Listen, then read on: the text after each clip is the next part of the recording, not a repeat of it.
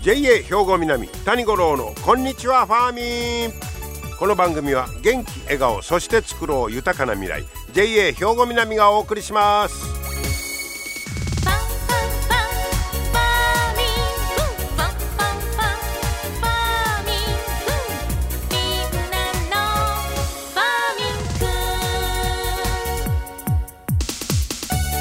こんにちは谷五郎です、えー、5月の連休もまあ一応終わりましてね、えー、今日は7日。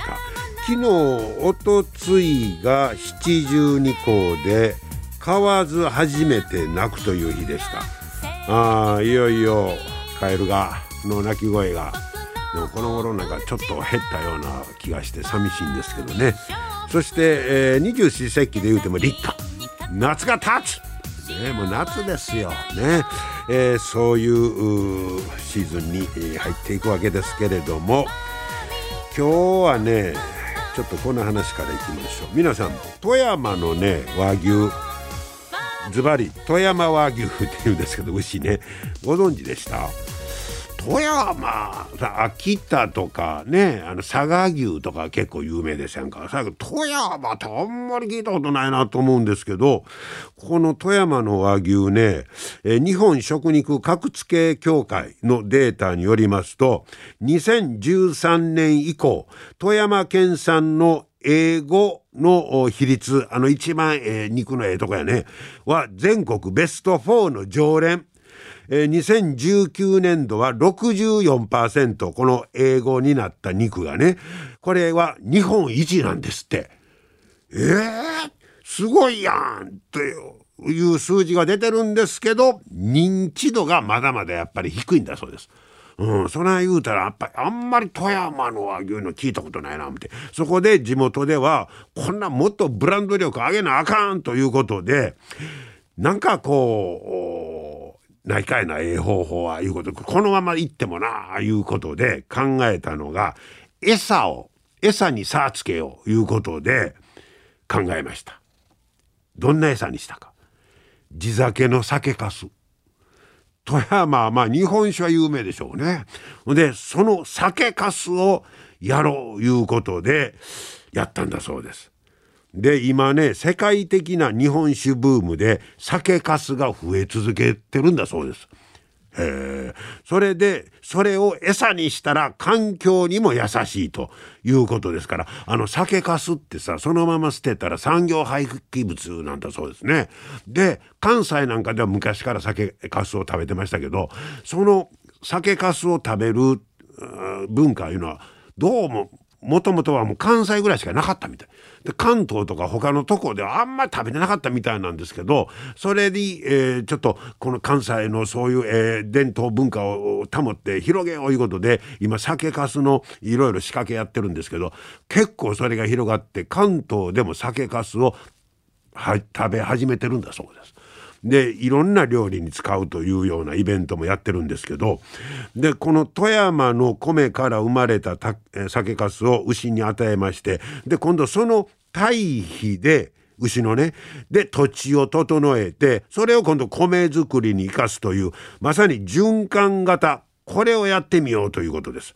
でこれはあの持続可能な開発目標 SDGs やつですねこれにもぴったり合うということで富山力入れてます。で昨年度は富山県内の2つの農場で検証しまして出荷までの3ヶ月間、えー、合わせて21頭に、えー、酒粕を与えたんだそうです。食いつきはええし牛牛たちも歓迎したよやいうことでこれちょっと日本酒の味するやん。うまいな言うて牛もようとったんかもしれんでこれ。結果その結果95.2%にあたる20頭。21頭に酒かすを与えてそのうちの20頭が英語ランクで日本一やった前年度の富山県の比率、えー、それからこれまでの比率を大きく超えたという。よかったんややっぱり。21頭のうち20頭ってほぼみんなや。すごいですね。えー、ええ結果が出たと。こういうことですね。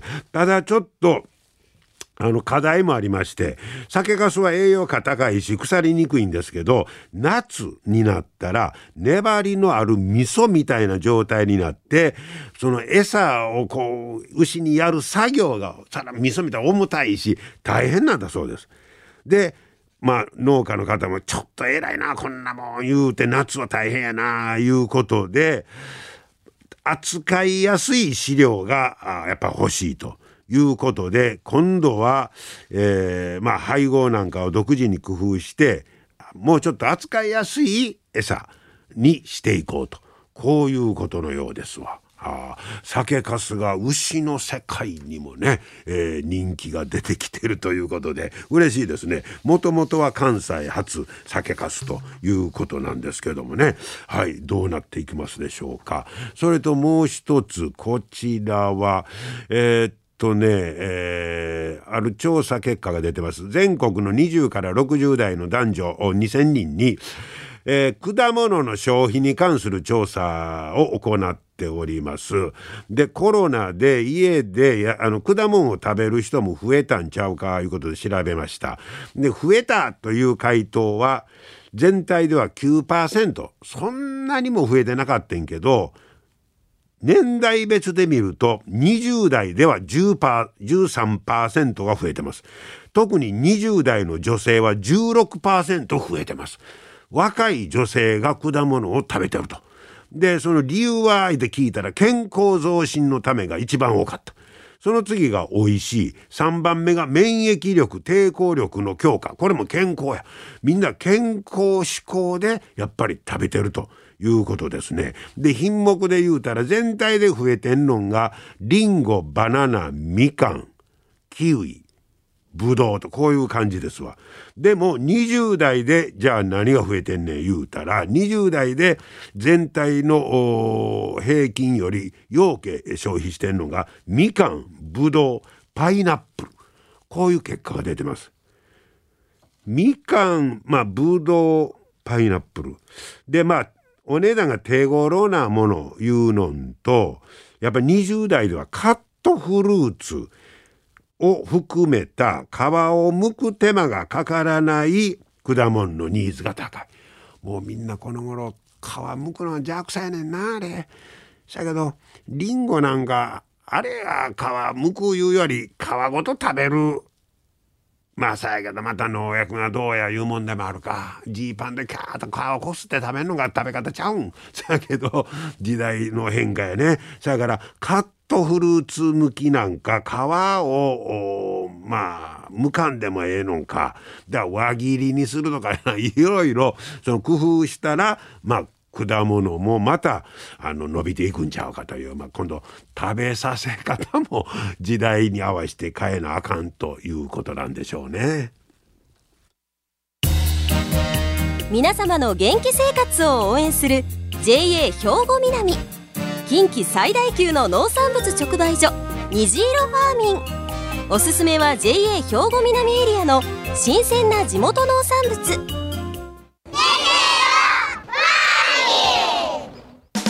JA 兵庫南は新鮮で安全な農産物の供給。人との触れ合いを大切に地域社会への貢献。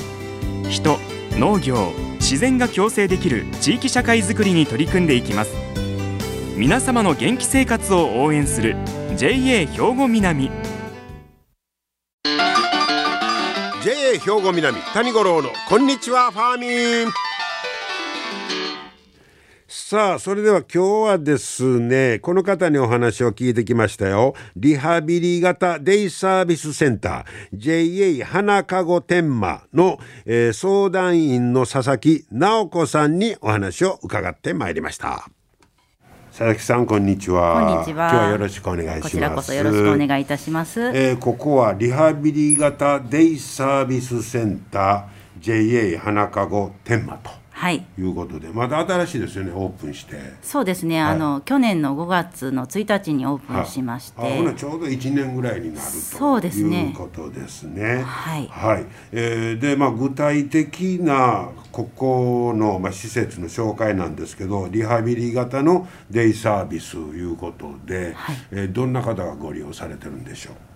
えっと、介護認定を受けられた方で、はい。はい、えまああの認定が。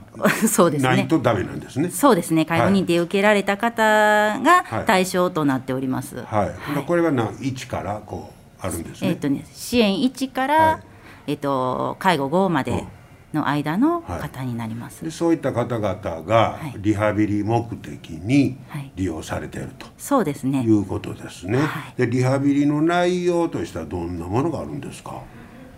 ああのマシンを使った、えー筋力トレーニングや、はい。えーまあ、持久力を高めるあの有酸素運動などがあったり、うはい。あとそうですねあの転倒予防としてみみんなではああの平行棒での立位運動にも力入れてまえす。何運動ですか？あの立位運動にあ立ったり座ったりとかっていう、あーはあうん、立ったままあのこうう動くっていう、はい筋力をつけなあかんのでしょう。そうですね。やっぱりあの下肢筋力っていうのは大事ですので、はい。そちらの方をやっぱり重視して、はい。あのリハビリ実施してます。あそうですか、はい。利用されてる方なんかはなんか感想とか聞かれます？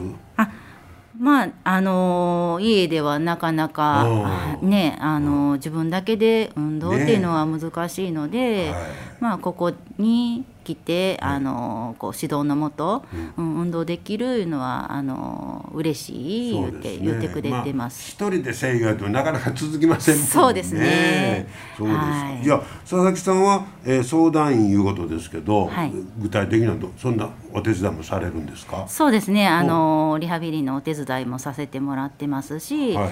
まあ、ここあの施設の利用をする時のええ窓口の業務もはい。させてもらってます。あそうなんですか、はい。これ利用したいないう方はじゃあどんなことから始めたらいいんですか？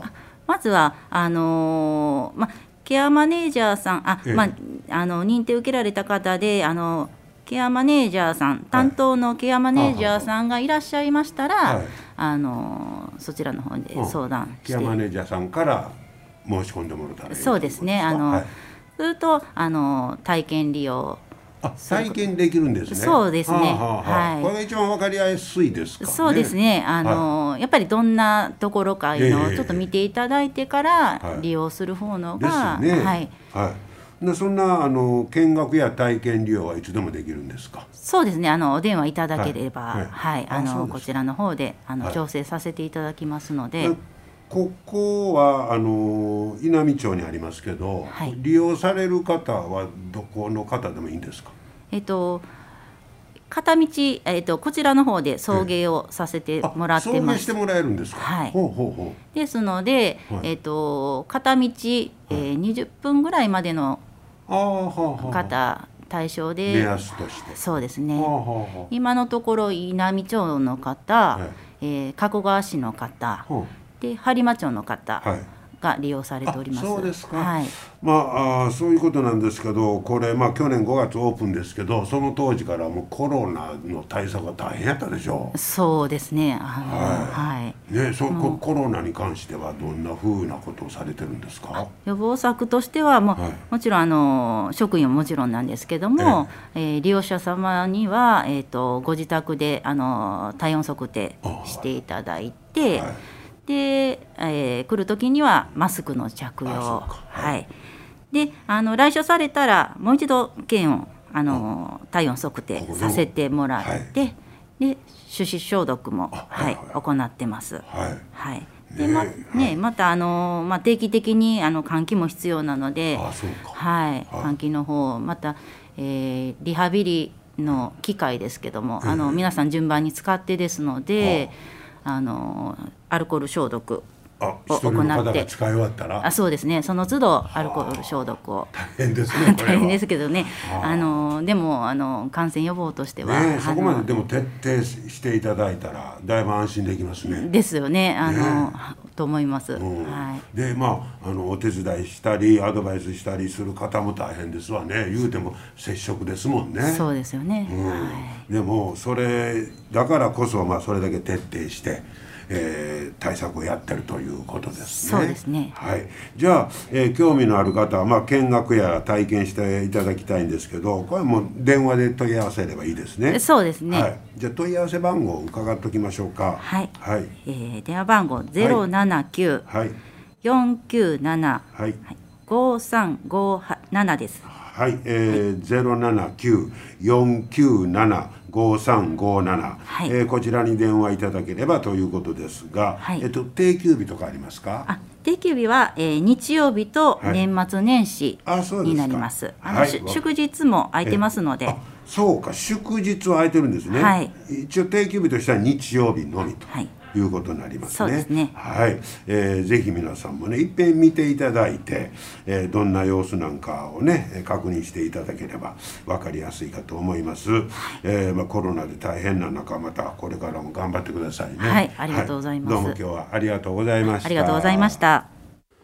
はい、えー、リハビリ型デイサービスセンター JA 花かご天満の相談員、えーえー、佐々木直子さんにお話を伺いました、えー、電話番号もう一本言うときましょうか。079-497-5357、えー、で、えー、日曜日のみ休日ということですからあのゴールデンウィークも OK ということです。祝日は空いてるということですのでね、えー、見学体験も OK といういうことですからまああの気になる方いっぺん見てもうたり体験していただくというのが一番、えー、分かりやすいんじゃないでしょうか。皆様の元気生活を応援する JA 兵庫南。近畿最大級の農産物直売所虹色ファーミン。おすすめは JA 兵庫南エリアの新鮮な地元農産物。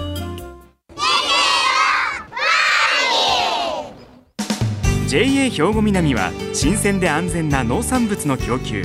人との触れ合いを大切に地域社会への貢献。人農業自然が共生できる地域社会づくりに取り組んでいきます。皆様の元気生活を応援する JA 兵庫南。JA 兵庫南谷五郎のこんにちはファーミン。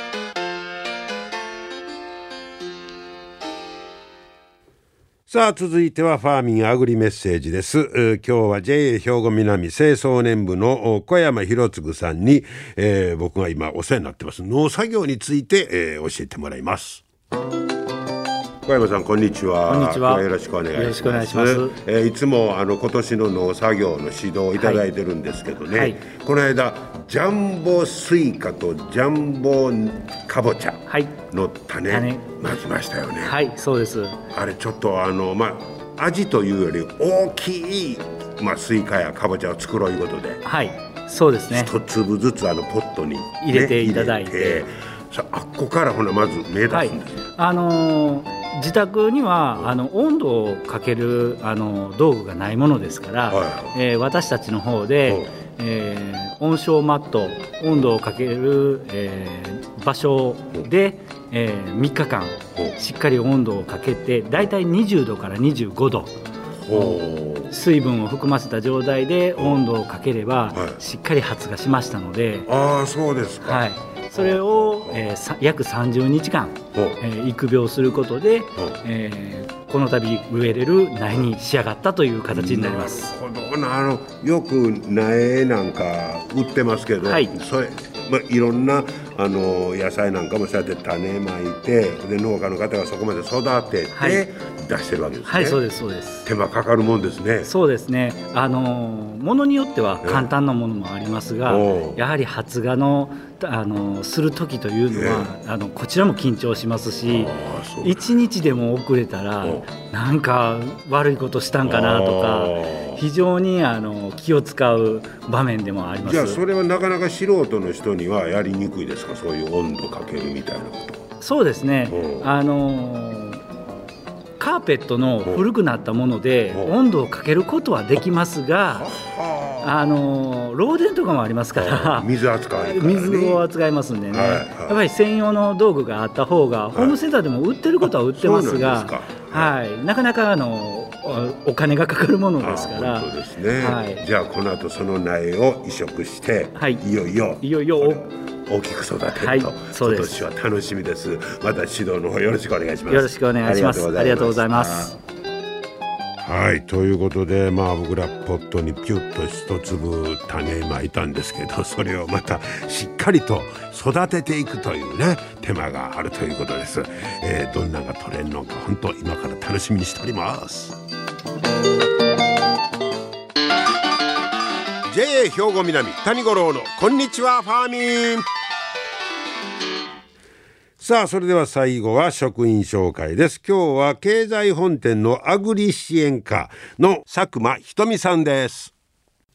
佐久間さんこんにちはこんにちは今日はよろしくお願いしよろますしくお願いします。えー実は佐久間さんにはねもう今年はいろいろお世話になってましてこちらこそお世話になります。菓子農園ねでちょっとあの野菜もんなんかを作ってるんですけど、はい佐久間さんにいろいろご指導いただいて。あ、いえいえ。ね、え佐久間さんはアグリ支援課いうことですけど、はいこれはどどういった具体的には仕事が多いんですか？そうですね。私は主にちょっと清掃年部員部の担当してまして、うん。若手農家さんのあの会会の担当をしております。集まった。ああほうほうほう。でその清掃年部の人のお世話とか、そうですね。ではい。実際に農作業でいろいろお手伝いもしたりするんですか、と清掃年部の方が社会貢献活動に今力を入れてまして、地元の小学校2校に学童農園の実施をしてまして、うんうんもち米とかさつまいもの植え付けとか収穫体験とか、うん。で地域の子どもたちにちょっと農業を知ってもらう活動を、まあ、メインにしてます。ほうほうほう。え佐久間さんご自身はもう農作業をあの勉強ずっとしてきはったんですか？あそうですね、と農業大学校の方2年間いたんで、そこでちょっと農業の方は勉強したんですけど、う。んまあ、家があんまり農業とかやってなかったので、まあ、そこからまだちょっと始めてばっかりなんですけど、えもう農業入って何年ぐらいなんですか？農業入って今5年目になりまあす。そうですか。これでやっぱりその経済畑の方でねそうですね。ずっとやってはってね、やっぱりあの面白いですか？あそうですね。やっぱ魅力的で面白いと思います。で勉強したことが実践できるもんね。そうですね。ねまあ、今年はまたこれからもいろいろお世話になりますけど、えー、佐久間さんほなそんなあの趣味なんかで言うたらどんなことが？あそうですね。今 JA のあのギターサークルのファーミンズっていうのがありまして。ギターサークルありますね、はい。JA の職員の？JA の職員と組合員の。方も入れはいるサークルがありましうんてちょ月2回ほどみんなで集まって練習してます。ギターサークルで？はい。アコースティックで？アコースティックで。今どんな曲やってますの？